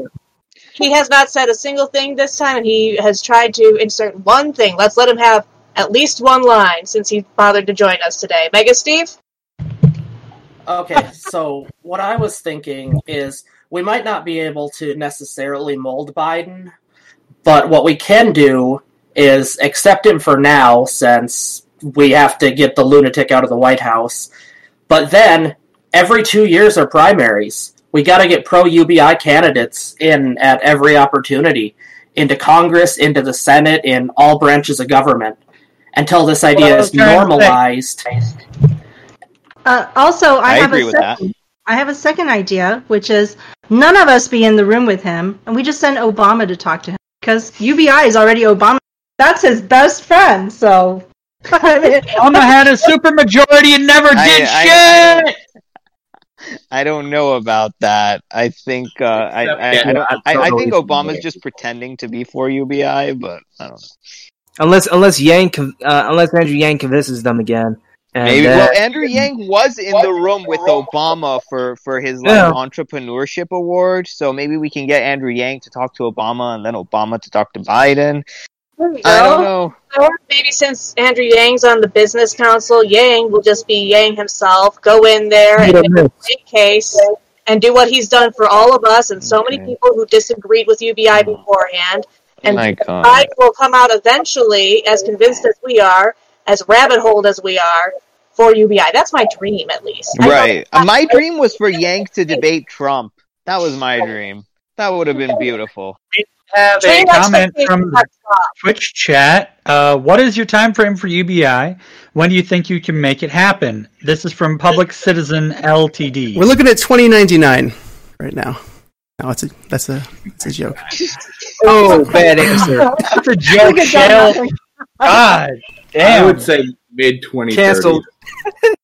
I would say mid 2030s. I would say 2022 if we can get our stuff together. Yeah, I'll, I'll have gray hair by the time UBI gets. Are, are we talking truly UBI, or are we counting like basic income or even stimulus, monthly recurring payments? Are we talking like a permanent UBI? Because if so, I'm I guess means tested or just another. 2030s. Recurring stimulus might be next Mm. year. yeah, that's I'm going to exactly. be the overly I optimistic person here and say that I have a video clip that I watch every day that makes me feel better about the world of Andrew Yang saying that he thinks that Biden will pass UBI in his first term. Yeah, And I know that's unrealistic. I know it's not true, but it makes me feel good, and I'm going to keep on like focusing on that because it helps motivate me. Hey, well, if hey, we get if we get Yang Make it- 2020, Make it motivate you to the minute that he gets elected. Start like sending letters to him the day that he is confirmed as the nominee. Just hey, from whatever day in November we get the results, just start mass mailing him about UBI and recurring stimulus. And He doesn't give a he'll fuck. Get the- he doesn't care about anything but his donors. no, I don't. Hey, I don't listen, think so. if he, if if we can get if we can get Nancy and Nancy and Mitch and and any other lawmakers like them like out of out of office and put the right people in there, maybe That's like a better idea. I mean, I mean, yeah. Even if we get David Kim in there, even even, Leo even Izzy, yeah, David. I think David has a good Carlos chance. Izzy, but- Cardona. But even even if Shahid Buttar gets in and David Kim gets in, hopefully David Kim can push Shahid Buttar for the Yeah. Or something like that. We we have to do it like that. We have to think really strategically. We we can't we can't have these all or nothing mentalities. They never Right. work and they're always counterproductive. Right. Uh, perhaps my East Texan friends who are revolutionary jail that need a revolution. And what You happens? to turn up happen your uh, yeah, Faye, turn y- your noise gate is down your noise gate is eating you. To- Did you Yeah, say no, your it's friends making are you. revolutionary thinking? Uh, oh, I, please repeat yourself a little bit closer to the mic. Your noise gate is overly Yeah. aggressive. Oh, I'm sorry. Um, I'm just saying that I'm out here. I would probably agree that nothing can ever until we just get rid of everything, and so it just has to all disappear. And you know, the militia Still are cutting out, come Faye. Yeah. I, I like But those I people, get but the- then they have this solution. They're like, and then we we have guns, and we're gonna go right out with the guns, and I don't know, do something with the guns until You the things happen. I'm like, I don't know. I'm, I'm, they lose. I'm like, they kind of lose me there. I'm like, I I don't know. I don't know if that's gonna work, and I don't have guns I'm myself. I don't know. It's gonna work. There's no But, way uh, government can fire I certainly understand the frustration. I'm sorry, Mia. You were saying. Oh, the government can fire at you from space. There's no way that's going to work. They have microwaves that they can fire at you from miles to make you nauseous and fall over. You're going to drop your guns the moment there's any actual like. It's it's ridiculous. The idea that you're going to take your like a guns drone and, bomb. and overthrow the government in the case of an emergency is ridiculous. Yeah, the the government. Government has tanks and I- nukes. It's it, it's all about like the image they want to project. They just want to look like Rambo, but they don't know anything. They they, they don't have any like training or anything like that. It's We can be more sympathetic. It's not just about an image. They're frustrated like we are. You know, they believe they can make a change. I mean, maybe they're wrong, but I think in a way their heart's in the right place. I can't ever really agree with violent methods. Okay. I'm, I don't support violence, me- but let there is a kernel of goodness there, Ariel, and that's what we have to see to work with these people as allies so we can get UBI done. Well, they Maybe. Wait, you're gonna say that there's a kernel of goodness in the militia people, but say that Biden's not gonna help us get UBI. Shale, Well, you know, you look, Don, right listen. I have to say the things that aren't being said, otherwise there's no conversation, right? well, I know, I know. with the militia is- At least it's opening something up. You know. I don't know. The militia believes themselves to be the hero in their narrative, right? Everybody does. They think that they're the line that stands between us and tyrannical government. That they are the people who, when the government comes to chip you, you're going to be thanking them for having stockpiled millions of bullets and, uh, you know, acting crazy and blowing shit up in their backyards. I don't know. Take our guns! When they come to take our guns, we're gonna shoot them, and you're gonna be glad that we shot them because they ain't gonna take your guns. That's We're, we're Thank you. Americans. That was a very at, good its um, at its most unnuanced, yes. Nuance, bro. Well, the, well, the other thing, Well, I've um, actually had to tell my friends who are, you know, very excellent people. Um, I've told them, please do not show up anywhere to protect me with guns. you want to show up with your bags of herbs? Yes. but everything else, no. the interesting Oh the interesting God. about it the interesting about it is that uh you know when it comes to like the the so-called militia or the government like they're um they're pretty quick when it involves um you know uh force or fighting back or like you know if you try to like overthrow the government or whatever like they're ready to they're ready to you know shoot aim and fire or like if if if like uh you know you're suing someone they they you know you know, file a lawsuit against them, they're going to hire the the best lawyers. They're going to call you out on every single, you know, uh, thing you have, like any anything that they can use against you. Like, but when it involves like actually helping the people, doing something productive, they're they're now all of a sudden they're full of excuses, you know, and and also they're quick and like if they're helping out the big companies, big airlines and stuff. But but with with, with bailing out the people and, and helping the people, doing something that that will be very beneficial. They're like, oh, we can't do this because of A, B, and C, or we're broke, and you know, and they just they just throw a whole bunch of BS at you. And and of course the the ones listening, like they they take their word for it because of the title they hold, or or because you know they have they have a gun. it's, it's like when it comes to helping you, they suck. But when it comes to like blowing stuff up and hurting people and punishing people, they're really good at it. That's terrible. That's Yeah. Stupid. Don't you know somebody who wishes he was a one man militia, something something brother? So, um, so the thing is, uh, since Biden has this long, you know, record of public service, right? You can, you can, you can blame, yeah, Sorry, politicians are terrible. So watch the green square because Okay. that's when you cut out. But whereas if you go, if you uh, take a look at Trump, it's like, what has he spent his life doing other than amassing things for himself and doing things, you know, to put his name up? high? There's nothing he has done that you can. And so then you can say, oh well, you know, there's nothing to blame on him, uh, and that's kind of kind of weird. You know, we should also we should think about it as the fact that he's just some sort of a megalomaniac over there, you know, doing his own thing with no regard Looking to for a narcissist. I didn't get exactly what you're saying, but if you're saying that we should acknowledge that that Trump is a narcissist, a megalomaniac, and just a you know political con artist, certainly. I mean that goes without saying. Don't Yeah. don't think I don't believe that. It's just that there's no reason for me to say it because it goes without saying. But whereas Biden, you know, you can blame him for having been in public service for this many years, but you also have to acknowledge that he That he what? Chose what do I have to life acknowledge? go It cuts out politics. every time you have you you get to your point. It cuts out. The more important, the more substantive the point in the conversation is, the more likely it is to cut out. You are suffering from a blood curse. I need you to get purified. I don't know what we can do. Hey, We must find an you need to oracle. do All right. My is pretend that you're deaf like me and yell. So, are you saying that I must I have a acknowledge some good thing that. Biden has done? What is the good thing? So Listen, one of the good things that he did co-sponsor was the Violence Against Women Act, Okay, and that yeah. let me point out that that didn't cost any money. And that he did that because it was strategically a way to appease his his impoverished and oppressed voting base uh, without spending any money. It did accomplish some good, but it's it's just heartlessly, strategically the the least amount of political or financial resources spent on the good he accomplished. So I want to point that out if that's your example. Well, I don't know of all of the examples of things that he may or may not have done. I'm not well studied on Biden. I just feel that it's it's very easy to find things that he in the public sphere because But he's, he's been in not given resources, real physical resources, either money or health care, which are kind of the things we're looking at here, to the poor ever. He's always moved away from that. He's always limited welfare. He's even tried to cut Social Security. He's not going to give us what we need. I think he's just about as likely as Trump to take stuff we need away. See, I agree with you. Not likely to give us. I don't agree with you that it's as likely as Trump because Okay. I don't think the GOP would go along with it more than anything. And I think that what you need is you need to have um, the Democrats and the ones that we get in there bring a bill up to Biden because it is really hard for a sitting president to deny signing a bill from his own party.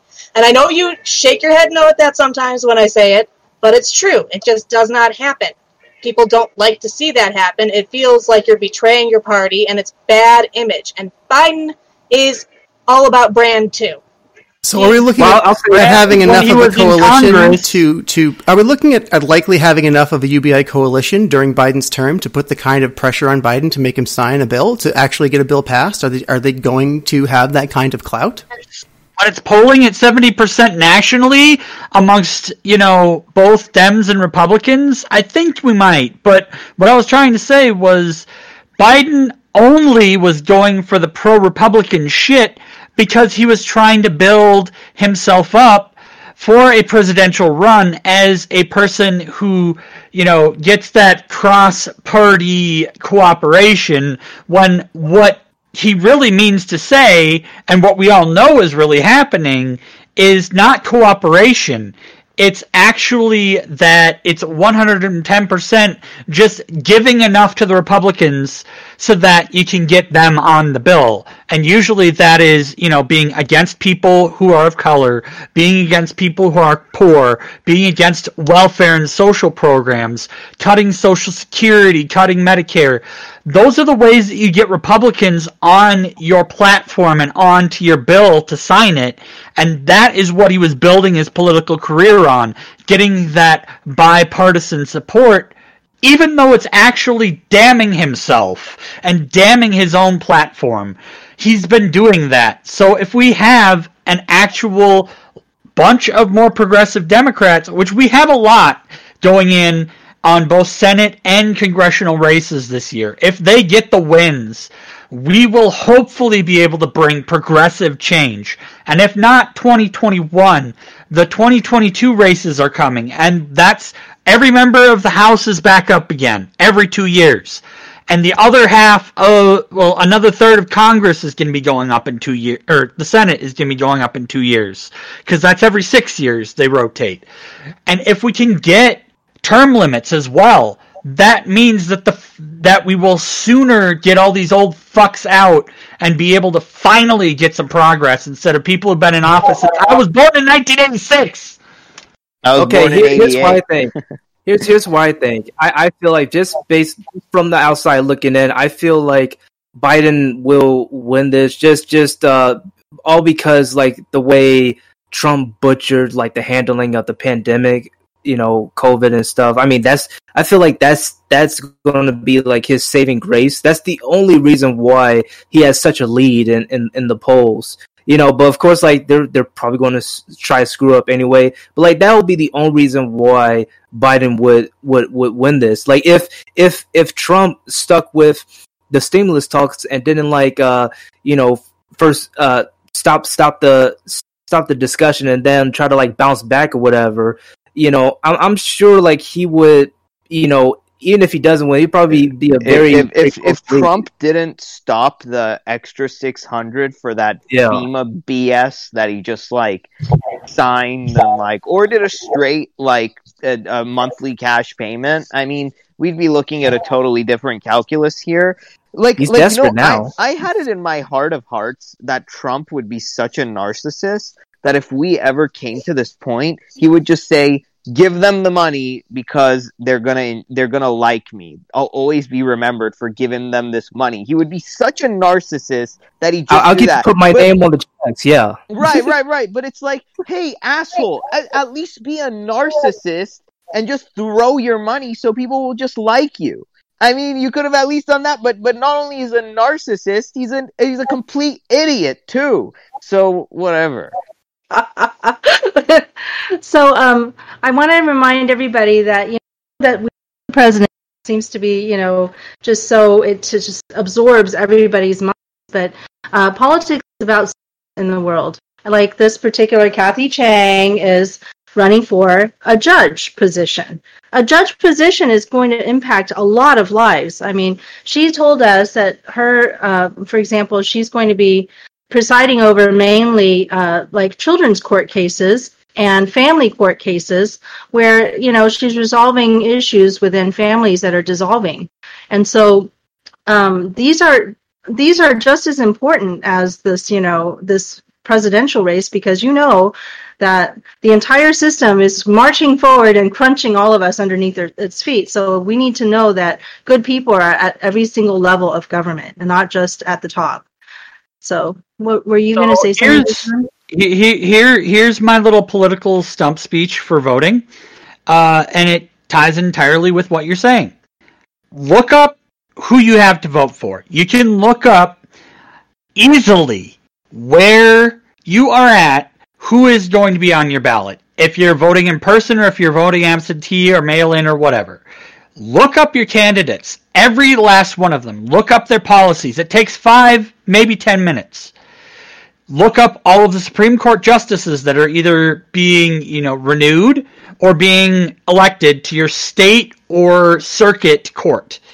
Oh, dude, Look my, up my look up every person going into your state senate, your state congressional representatives because in 2 to 4 years those are usually the most likely people to go on to the national level of congress and senate, etc.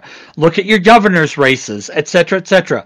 There are resources look up every single candidate. It takes 10 minutes.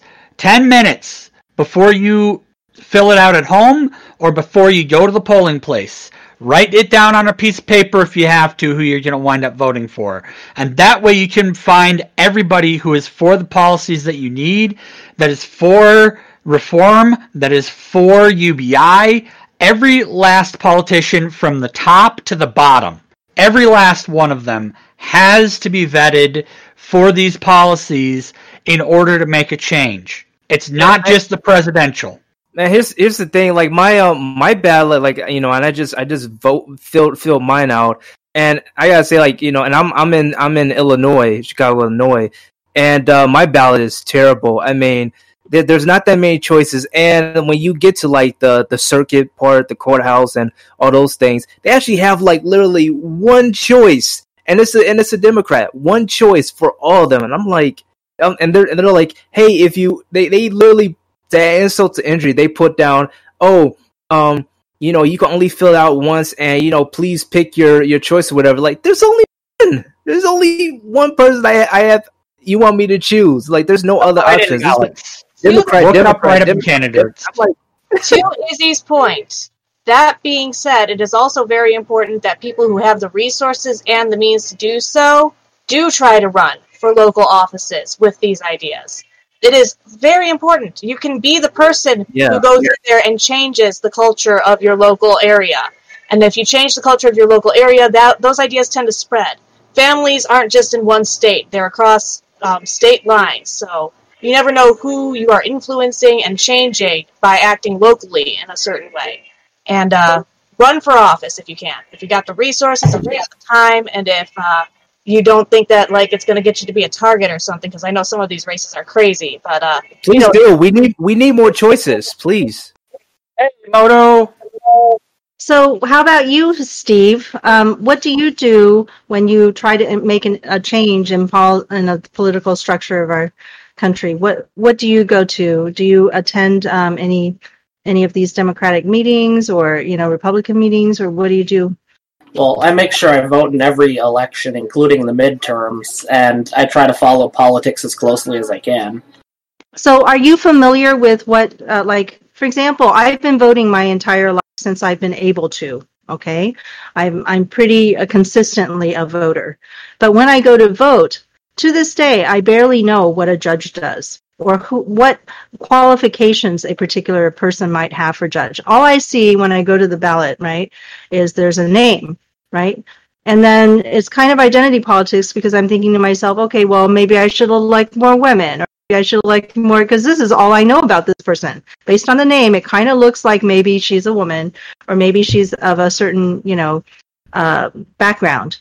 And there's very little information presented to people. So, for example, do you have, um, you know, do you actually know about those things? Do you look up each of the candidates for judge or, you know, the lower the other the other politicians besides the you know president and the governor the I, I usually try to, but I also find that usually at the lower offices, there's not a lot of information about them. Most of them don't even seem to be a member of one party or the other, or really to have. Some of them don't even have a website. So you can't even just auto vote like I'm going to vote all Democrats, for example. So it's really interesting, like how little information we have for a democracy. so I would urge people to, yeah, take some time to learn about those down down ballot candidates and um, just learn about what they actually do and what is actually important. So, for example, I mean, in terms of a judge, what's actually important, right? Um, this is something I wish I had been able to stick stick around and hear about when Kathy Chang presented today, but we kind of wanted to run run off and join you guys here. Um, but some of the things that I would be interested in would be, you know, how does she perceive people who are impoverished? You know, I mean, when she sees somebody in front of her, does she see somebody who has gotten into trouble because of, you know, their financial situation, or does she see someone who is personally responsible for everything that has ever happened to them? And so, like, this is the kind of thing that we don't even get a chance to really influence because we don't get that information about our about our candidates. You know. Well, I can't vote straight ticket either because a lot of um, people on my side of the state uh, that I have moved to in Montana are more on the conservative side because it is incredibly rural, incredibly, you know, farmer heavy. Whether they actually are as conservative as, say, others or not, whether or not they have progressive policies or not, I mean, it really depends on the candidate. I know in uh, one state representative uh, race, there's Republican, Libertarian, and Independent. There's no Democratic option. So, as I said before, look up your candidates. Look up who you can.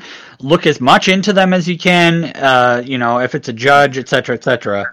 I feel like we should have teams of people that uh, for each area to be able to like plug in their own video and it's on one platform for that area, you know, have them expand up and have, you know, the trickle up that we can see, you know, and the, uh, even the hierarchy. I think some people don't understand the hierarchy of, uh, their own, you know, politics or, or whatever word you want.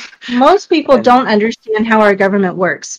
And so for having having all of these uninformed people be the voters out there choosing, you know, the judges and all these people that we don't have barely any any information about doesn't really make sense. But right, right, yeah, yeah. That, that that's the thing that bothers me. It's like I got my uh, vote by mail thingy, whatever you want to call it, and then like half of the people on there, like like I, I I studied on the measures, but then I'm like, who the hell are these people? I've never heard of them. I mean, like, I, I, I know, I know nothing about them. So it's like all they say, all they, all they say about the people is that, like, um, what's the word I'm looking for? Like, oh, they, they they were an attorney, they were a teacher, they're an advocate, they're this, they're that. Yeah, but what the hell is their platform? You dumbasses don't put their platform on anything when like we're voting on any of this. How am I supposed to know what they want or what they stand so for? we need to What- change this kind of thing though as people who are learning tech and learning this networking and stuff like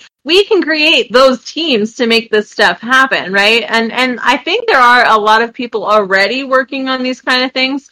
We just need to uh, take somebody's idea and extrapolate it to you know nationwide because uh, if if this is not something that is like obvious we we need to make it bigger and and I don't think we need to do the uh, work. I think other people. I mean, we will need to do the work, but there are people already starting. And and what Is there confuses me, like that, there were like five uh, different people running for like a community college or something like that. It's like, what does that mean? Like, what what are how's that going to affect my life?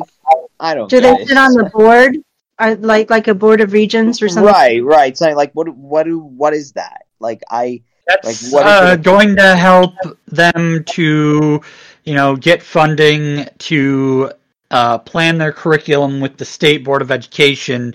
So, I mean, it might not affect you directly right now, but if that person's on that board for, say, 10, 15 years, um, it might start affecting you in, you know, eight years when some of these people start graduating from the community college and then maybe a four year college and start coming into your area and needing to either work for you or um, are starting to vote for people. It's it's a lot of different things because It's such a slow process. it really is for the local stuff because it, the more local stuff, really everything's already been planned for the next two to three years for projects. So everything's further out. Um, I know this as I ran for mayor in my hometown in 2012. Uh, Steve kind of helped me campaign a little bit. And I mean, I was trying to, you know, at least give a voice to people my age who aren't over 60 who've been either moving away to go to college and not coming back or moving away to college and coming back and having nothing there for them. And, you know, trying to let people know, like, we have to start thinking now about ways to keeping people in this town or in like five, ten years there's not going to be anything. And guess what? Right now, the only businesses after COVID is Walmart. That's it. Yeah, it, it it's so disgusting like how how people aren't thinking about the, the, the, the like like like how the older generations aren't thinking about like what are we leaving for the younger ones you know you know and and it's it's it's yeah it's bad Well, I'd like to um I'd like to uh, believe that if we ever had Andrew Yang cabinet position, right, then we could actually move into the modern where we didn't have internet. Faye, I- I'm sorry, you have to get in front of your mic. You have to get where the other Faye is to talk. I, I don't think it's that i just think maybe Okay. um, might be You have to So get I right up moved the in mic. Is that better? Um, I moved the mic. So let's see if it's better. Um, the the thing is, if we have uh, Andrew Yang, right, that has uh, that is all about technology. Really? Yeah. It's not Well, better. I'm going back do? to the blood curse theory. That's the working The theory blood again. curse Yeah. Turn theory? Off. Go into your settings, and if you have voice activation on, turn it down. So that way it picks up when more noise is there. I think what's happening is because of Zephyr and other noise in your environment, you had that turned up so that way that w- the microphone wouldn't catch it, and that's why because you're you're speaking at a tone where you're just barely over that threshold, and then you dip under every so often. I'm also going to note real quick that we're at 10 minutes till two hours here. Yeah. And and also this Don, I just wanted to add like, yeah, I think people aren't coming to the towns and leaving because the towns have nothing to offer. What's really being offered to people are like in terms of like help or employment or in terms of like careers. If you know, you know, and and do do the people who run actually think like, hey, I'm offering this program that people can really feel a part of because when you just live somewhere but you feel like you're not really a part of anything and things are just like boring and lethargic, why would you stay? I don't know. Steve can Steve can uh, back me up on this.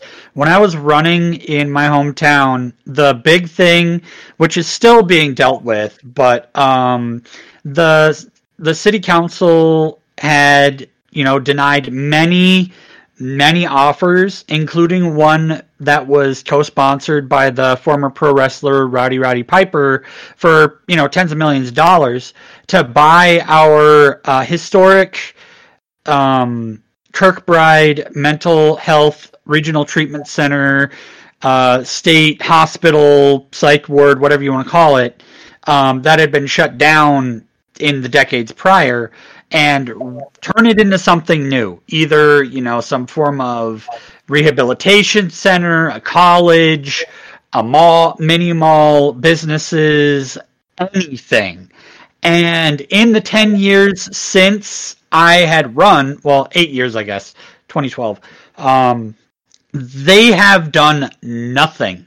What happened was they had run out of the time to give the state funding to help people remodel it. And then what they're doing now is slowly tearing apart every building they can without without losing the historical places um, certification. So they're starting to tear down every building that isn't like actually part of it. Every gazebo is being tear- torn down. Um, every you know utility and machine shop. Um, they sold all of the former nurses' cabins to a um, group of well, a family that owns a lot of nursing homes, group homes, and apartment buildings, and they're turning it into apartments for affluent people who don't actually live in the town anymore. so, like, they're doing everything against what had been proposed that might actually bring businesses into the town. I mean, there was how large large horror films wanted to shoot there.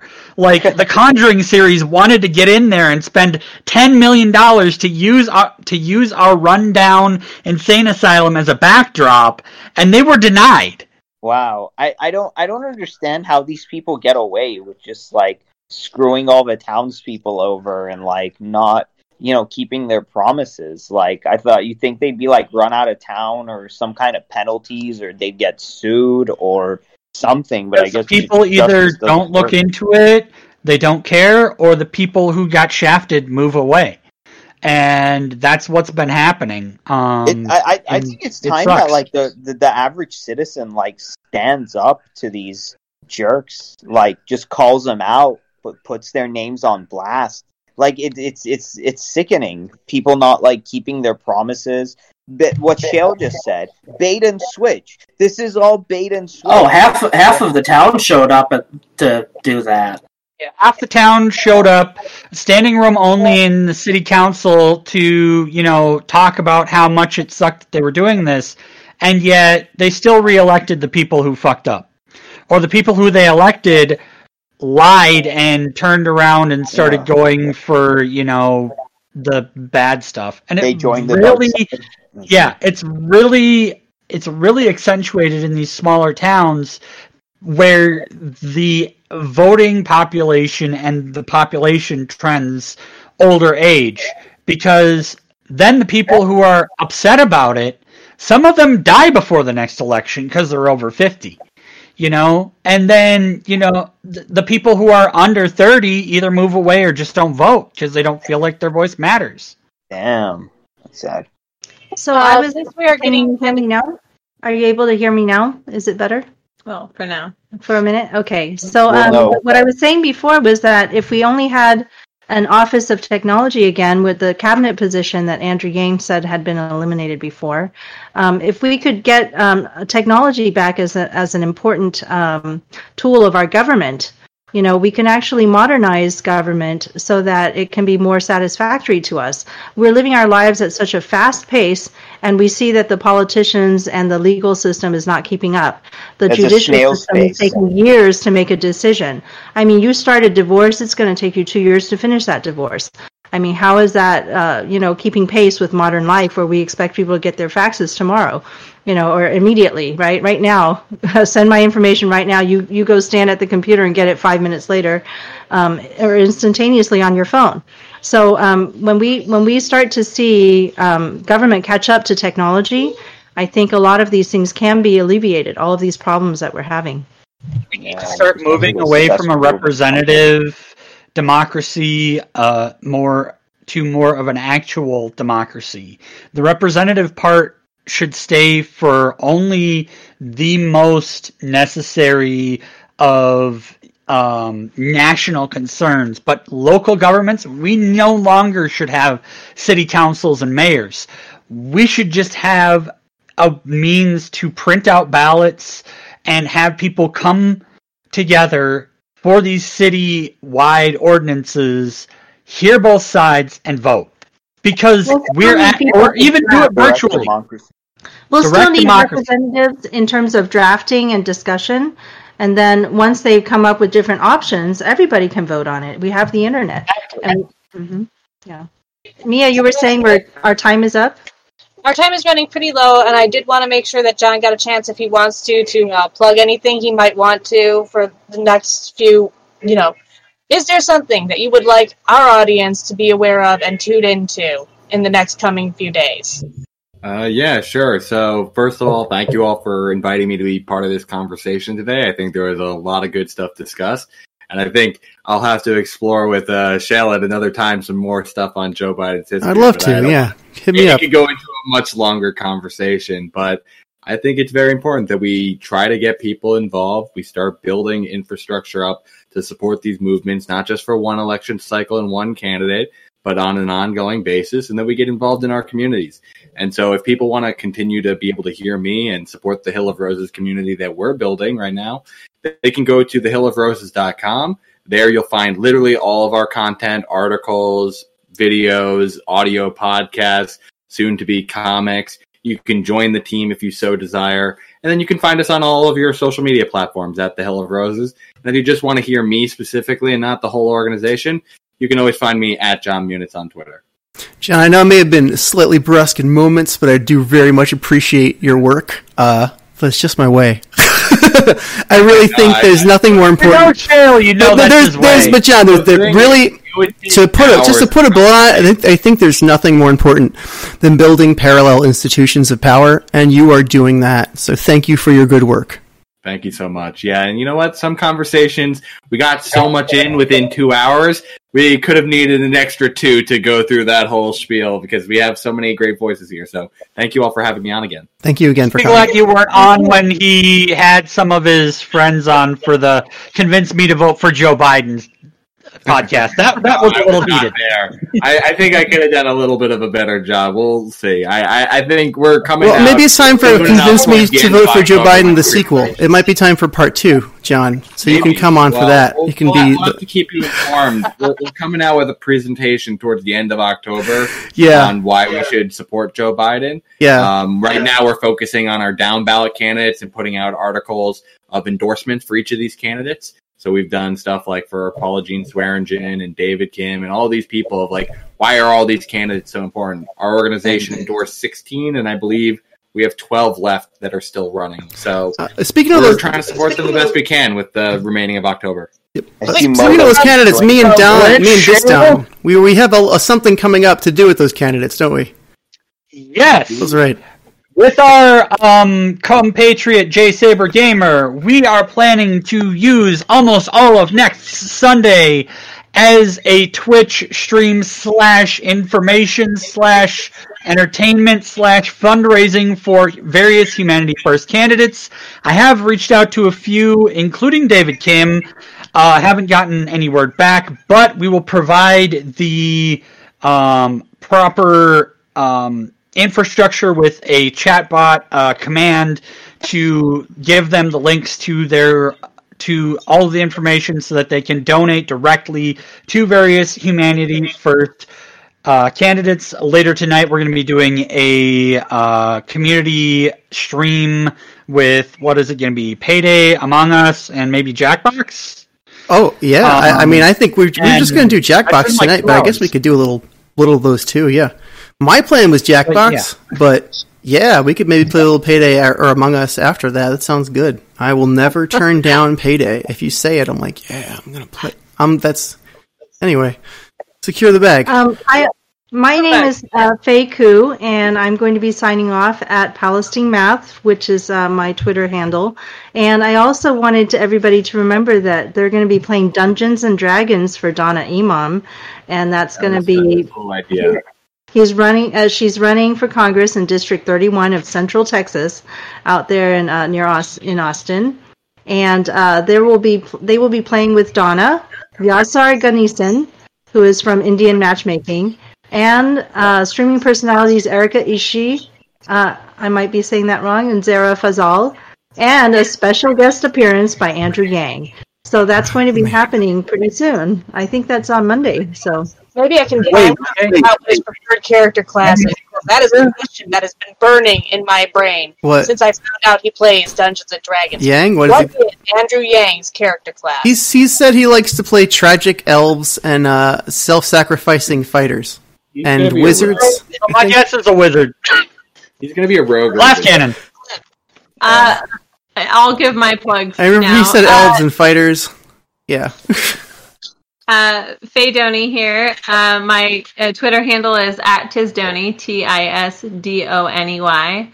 Um, I'm working on a documentary series. Um, right now, I'm looking for people who have started projects within their own communities uh, that have maybe um, stepped forward, uh, you know, progress, and um, you know, reach out to me again at Tisdoney, and then we can uh, get moving forward. Thank you. Uh, sh- should I go? next? Yeah, go next, Izzy.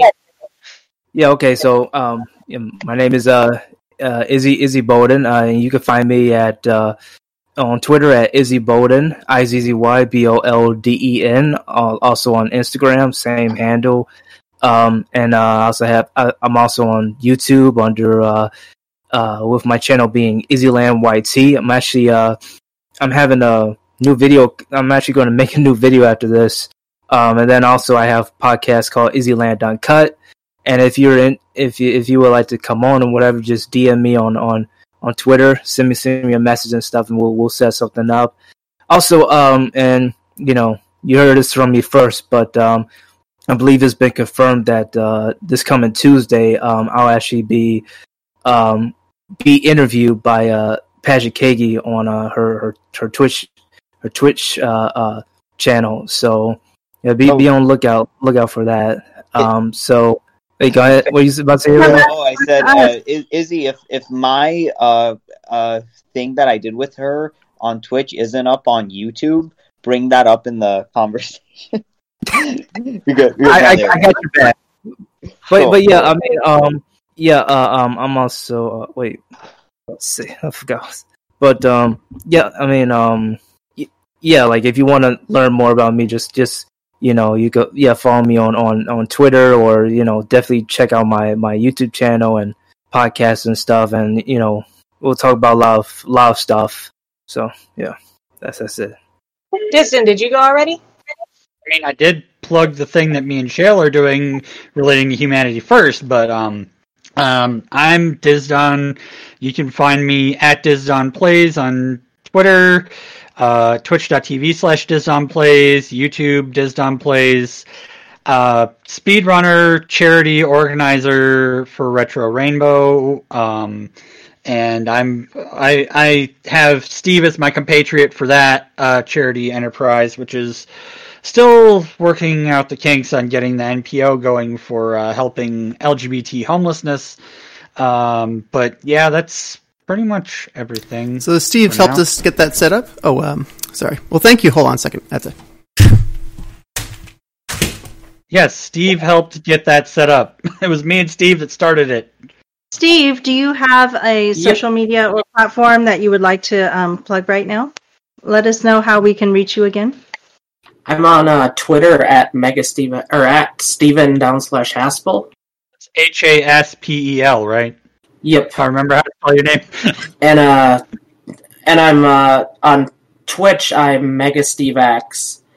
But I barely stream, so Okay, very good. And have we gotten? Oh, oh, wait, hold on, hold on. I, I forgot to add. Like, I do have. I'm also on Twitch as well, and I'm I'm under. Uh, you can find me at like uh Izzy Reborn ninety two. I Z Z Y R E B O R N ninety two. So, I I put put that out there. Yeah, and Izzy B on yeah, you Discord. can find me at uh, Ariel's Aerials uh, on Twitter and Instagram, and then it's uh, YouTube.com. It used to be Ariel, Ariel's Arma- Armada. That's why I Right, wasn't able to tag But you now- earlier because I thought I was trying to find it. Oh, okay, okay. Now, now it's Ariel's Aerials because of my like drone stuff I do. So it's A R I E L S A E R I A L S because I thought it had a nice little ring to it. And uh, you, but this hasn't changed. YouTube.com slash Revolutionary Thinking.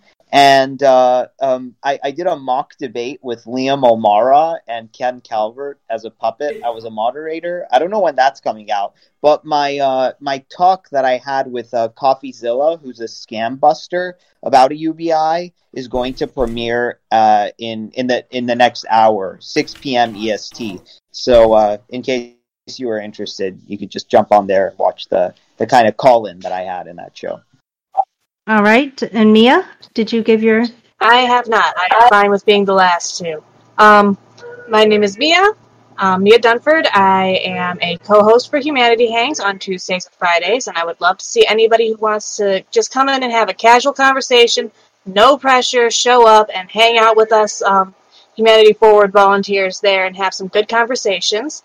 I obviously do this podcast on Saturdays, um, and uh, I'm going to be starting a new project soon um, that I'm not going to disclose much information about yet because I don't feel like it's my place, but I'm going to be joining that, so I'll have more for you soon. Faye knows what I'm talking about. Uh, so I will uh, see you guys next week. And thank you for watching the show with us and spending time learning about UBI, about poverty, and the many issues that have been uh, haunting our country, really, over the past few months and years. Okay, Shael. Uh, my name is Shael Riley. My Twitter is S H A E L R I L E Y. Thank you for watching. Thank you for listening. We're going to be back very soon uh, with Jackbox Games, so about an hour, 9 o'clock. I'll be streaming that to Twitch, maybe YouTube. We'll see. And uh, Jon, thank you again for coming on. I hope we, I hope, I hope we do talk again soon. It was very good to meet you. It was very good to talk to you. And I am a fan of your work. I do watch Hill of Roses, so I, I will be in touch with you that way at, at the very least. Well, thank you so much for doing that, and thank you again for having me on. It was a pleasure getting to talk to you all.